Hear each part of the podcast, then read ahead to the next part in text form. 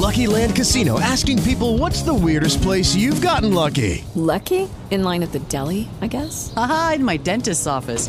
More than once, actually. Do I have to say? Yes, you do. In the car before my kids' PTA meeting. Really? Yes. Excuse me, what's the weirdest place you've gotten lucky? I never win and tell. Well, there you have it. You can get lucky anywhere playing at LuckyLandSlots.com. Play for free right now. Are you feeling lucky? No purchase necessary. Void where prohibited by law. 18 plus. Terms and conditions apply. See website for details.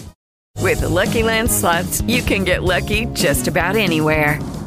This is your captain speaking. Uh, we've got clear runway and the weather's fine, but we're just going to circle up here a while and uh, get lucky. No, no, nothing like that. It's just these cash prizes add up quick. So I suggest you sit back, keep your tray table upright, and start getting lucky. Play for free at LuckyLandSlots.com. Are you feeling lucky? No purchase necessary. Void where prohibited by law. 18 plus terms and conditions apply. See website for details. Hoje, no podcast do Quem Ama Não Esquece da Band FM, o que o companheirismo e o amor podem fazer por uma relação. Na Band FM, quem ama não esquece.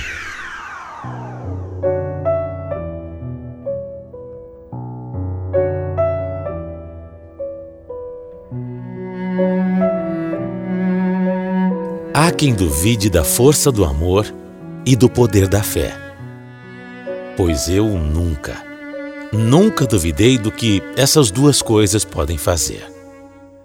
Nunca duvidei que, com amor e com fé, a gente pode mudar de verdade toda uma história. A minha história começa há muitos e muitos anos. Apesar da minha idade e da minha memória, que às vezes falha, eu me lembro bem daquele dia. O dia que eu conheci a Sônia. Faz mais de 50 anos, acredita? Mais de 50 anos. Eu me apaixonei por ela. E ela por mim. Claro que os tempos eram difíceis, mas ela sempre foi muito para frente. Eu sempre senti que eu gostava mais dela do que ela de mim. Mas ela ria, dizia que aquele era só o jeito dela. Para de bobagem, Haroldo. Eu amo você. Eu amo você. Mas, mas você não é tão carinhosa. O que não quer dizer que eu não te ame, não é isso. Eu sei. Quantas vezes eu vou precisar repetir, hein? Você é o amor da minha vida. Eu vou envelhecer do seu lado. Escreve o que eu tô te falando. Eu vou envelhecer do seu lado. A verdade é que eu era apaixonado por ela. Nossa, apaixonado. Amava tudo na Sônia. Até esse jeito menos carinhoso, mais prático, dizendo que me amava, mas sem muita enrolação. E foi assim. Nós noivamos, casamos, tivemos três filhas, lindas. Nossa, eu e a Sônia passamos por tantas coisas. E foi assim, nesse monte de coisa, que eu pude ter certeza do amor dela. Porque amor é assim. A gente mostra com atitudes, não com palavras. A Sônia sempre foi uma baita companheira. Lembro uma época que eu fiquei desempregado, tanta coisa faltou na nossa casa, mas não faltou a coragem dela. Ela sempre, sempre que me via triste, ela, ela ia lá para me animar, sabe? Tratava de me dar força. Quando a situação apertou mesmo, foi ela que deu duro. Ela que se virou e tentou trazer mais dinheiro para casa. A Sônia, como eu disse, era prática. Com ela não tinha o que ficar pensando. Não tinha, não tinha nem tempo de lamentar. Ela arregaçava as mangas e ia à luta. Quantas coisas ela me ensinou nessa vida. No final das contas, é para isso que a gente fica com alguém, né? Para aprender e ensinar a compartilhar as alegrias e as tristezas. Ah, sem contar nas filhas. Como deram trabalho. Três meninas, uma diferente da outra. A Sônia sempre foi uma mãe leoa, daquelas que dá vida pelas filhas, mas também sempre foi rígida na educação delas. Nós passamos por poucas e boas. Ah, essas meninas deram trabalho. Problemas na escola, fases de rebeldia, tanta coisa. Eu começo a lembrar, meu Deus do céu. A nossa do meio foi a mais complicada. Haroldo, eu preciso te falar uma coisa. Que foi, hein, Sônia? Ih, só pela sua cara, eu já sei. Ah, alguma das meninas aprontou, não é? Foi a Thaís. Não me surpreende. que foi que ela fez dessa vez? Haroldo, é coisa séria mesmo. Eu preciso. Senta aqui, senta. Eu preciso que você sente. Nossa. A nossa filha, ela. Ela tá grávida. Como grávida? Que brincadeira é essa, Sônia? A Thaís tem 15 anos. Sônia, olha, olha aqui para mim. Como que ela engravidou? Eu vou matar essa menina!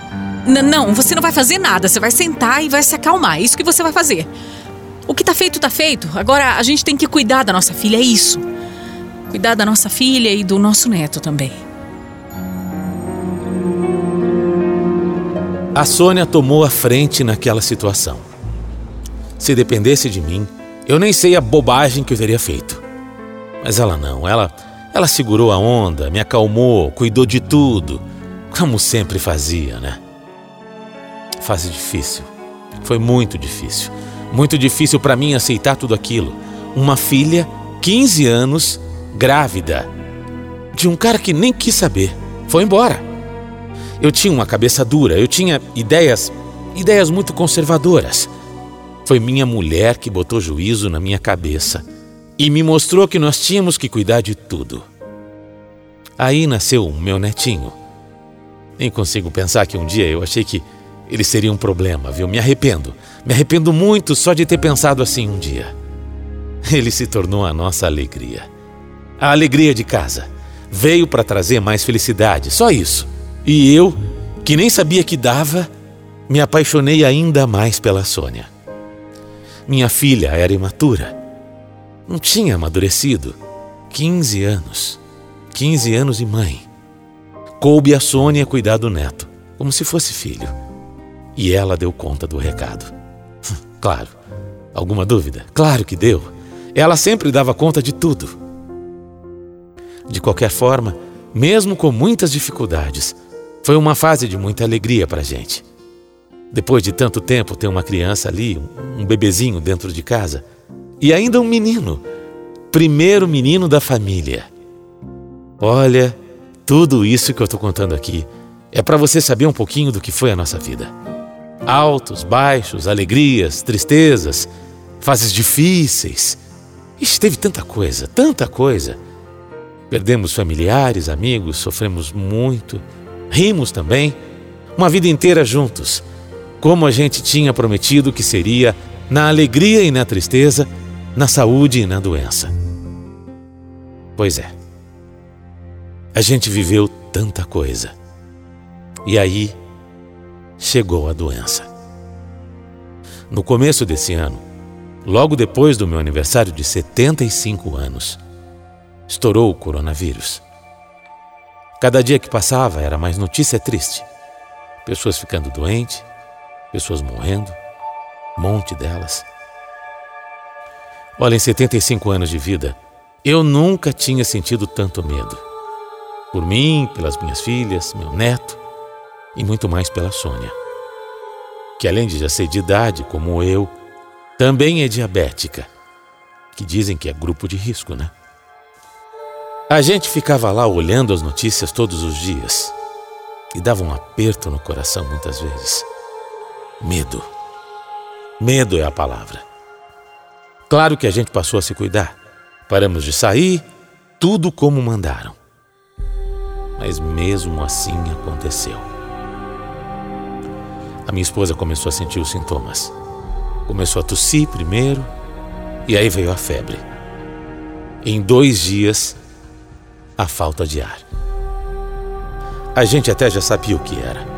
Minha filha mais velha logo levou minha esposa para o hospital. Ela entrou e lá ficou. A Sônia precisou ser internada. E aí, pouco a pouco, o quadro dela foi se agravando. Olha, você não sabe a angústia que eu, que eu senti, a angústia que eu passei. Eu não queria pensar, eu tentava afastar o pensamento, mas quando Mas, mas quanto mais eu tentava, mais eles vinham. E se ela me deixar, como é que eu vou viver sem ela? A gente começa a ver as notícias até até com um medo maior, né?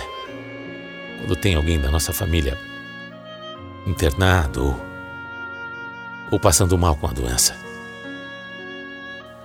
Eu sempre tinha dito que eu ia morrer antes. Eu sempre disse que eu não conseguiria viver num mundo em que a Sônia não estivesse. Mas aí, de repente, nesse ano tão maluco, com essa doença tão avassaladora, eu me vi naquela situação. A Sônia estava internada e precisou ser entubada na UTI. Ela corria um risco enorme de morrer. E o pior é que, com essa doença, a gente não pode nem ficar perto, né? Eu não podia nem visitar a minha Sônia. Eu não podia sequer ir para o hospital porque era um risco para mim também. Tudo o que nos restava era a ligação dos médicos. Era isso. O telefone tocava uma ou duas vezes por dia para darem as notícias. E não eram boas. Sempre eram ruins. A gente tinha esperança. Mas quando o telefone tocava, meu coração quase parava. Ela não estava reagindo, eu. Eu não conseguia aceitar. Eu rezei, eu rezei, eu pedi a Deus, eu implorei. Eu não estava aceitando. Eu não podia aceitar que ela que ela fosse partir desse jeito para essa doença, longe de mim, desse jeito. Para piorar tudo, dois dias depois, eu também comecei a sentir os sintomas: tosse, febre, dor no corpo. Resultado: eu tinha pegado também. Igual a Sônia. Acabei piorando e fui para o hospital. É, meus amigos, essa doença não é brincadeira. Não é brincadeira. E a idade da gente. A idade atrapalha, né? A idade é fogo. Deixa a gente ainda mais frágil. Coitadas das minhas filhas. Agora éramos nós dois, os dois dando trabalho. Eu fui internado também, mas o meu estado não era tão grave quanto o da Sônia. Eu fiquei no hospital por alguns dias, mas não cheguei nem a ir para UTI. Mas eu me lembro quando eu estava ali, naquela cama de hospital. Eu pedi muito a Deus, muito que se fosse para levar a Sônia, que me levasse também. Eu não queria. Eu não queria que ela partisse. No meio das minhas orações teve um dia que eu, que eu até ri, pensando na bronca que ela me daria se me ouvisse dizendo aquilo. Parece que eu ouvia a Sônia, sabe? Eu sonhava quase que todas as noites com ela. Os dias se passaram, eu fui melhorando aos poucos, e graças a Deus a Sônia também. Contrariando tudo e todos, a minha guerreira, a minha guerreira se recuperou. Foi muito devagar, muito mesmo. Eu tive alta primeiro. Ela ainda ficou mais uma semana internada mas aí saiu da UTI. Os enfermeiros até mandaram um vídeo pra gente no dia que ela que ela conseguiu ir pro quarto. Todos, até os médicos, comemoraram muito a recuperação dela. Porque verdade seja dita, ninguém acreditava. Ela ficou muito mal, muito. Dia 5 de junho foi o dia. O segundo dia mais feliz da minha vida. Sim, primeiro porque foi o dia que eu conheci a Sônia. Mas aquele 5 de junho foi o dia que ela voltou para mim. Foi o dia. Foi o dia que ela renasceu. Eu não podia entrar no hospital, mas eu fui cabeça dura. Fui até a porta buscá-la com com um buquê de flores. Um buquezinho. Olha, foi tão lindo, foi tão emocionante. Fizeram um corredor. Vários médicos, enfermeiros, todos aplaudiram enquanto ela ia saindo. Ela ficou muito fraca, tadinha. Também depois do que passou.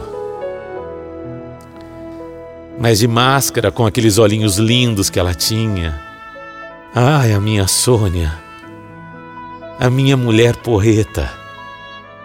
Vindo na minha direção de cadeira de rodas. Ela foi vencedora. Ela venceu mais essa. Ah, você é teimoso, hein, Haroldo? Eu não falei para você me esperar em casa? Eu também senti saudade, Sônia. Senti saudade demais de você, meu amor. meu amor. Eu tava lá e de repente eu percebi que eu não podia partir. Você não sabe se virar sem mim, né? Ah, ainda bem que você sabe disso. Ainda bem mesmo. Assim você nunca vai me deixar. Bobinho. Vai, embora para casa. Chega desse pesadelo todo, chega. Chega desse pesadelo. É verdade. Agora, nós estamos aqui, nós dois, cuidando um do outro, passando nossos dias em casa. É um período muito difícil para todo mundo. Muitas vidas se perderam Muitas famílias não tiveram a mesma sorte que nós. E eu sou muito grato, muito grato mesmo, pela segunda chance que Deus nos deu. Quanto eu pedi, quanto eu rezei. Mas eu também me solidarizo com quem, infelizmente, perdeu os parentes, os entes queridos para essa doença que é tão cruel, cruel demais. Fica aqui os meus sentimentos e meu abraço apertado a cada um de vocês. Mas fica aqui também o meu alerta. Se cuidem, cuidem de vocês, cuidem de quem vocês amam, cuidem dos seus velhinhos. E vamos crer que dias melhores virão. Olha, a gente passou, passou mesmo, por momentos muito difíceis. Mas a nossa recuperação ainda continua. Porque não pense que, para nós que somos idosos, a partir do momento que você tem alta, as coisas voltam a ser como era. A gente fica fraco. A doença parece que tira o nosso fôlego. Para a Sônia, então, que ficou entubada, internada na UTI, ela ela está fazendo fisioterapia, ela está reaprendendo a reaprendendo a, a fazer um monte de coisa. Não é fácil, gente. Não é fácil. Então se cuide. Cuide de quem você ama de verdade. E vamos ter fé. Vamos ter fé porque é a fé que move montanhas. Vamos ter fé. Logo vai passar. Acredite. Mas tenha cuidado. Até lá, cuide de quem é especial para você. Quem ama, não esquece. Band FM.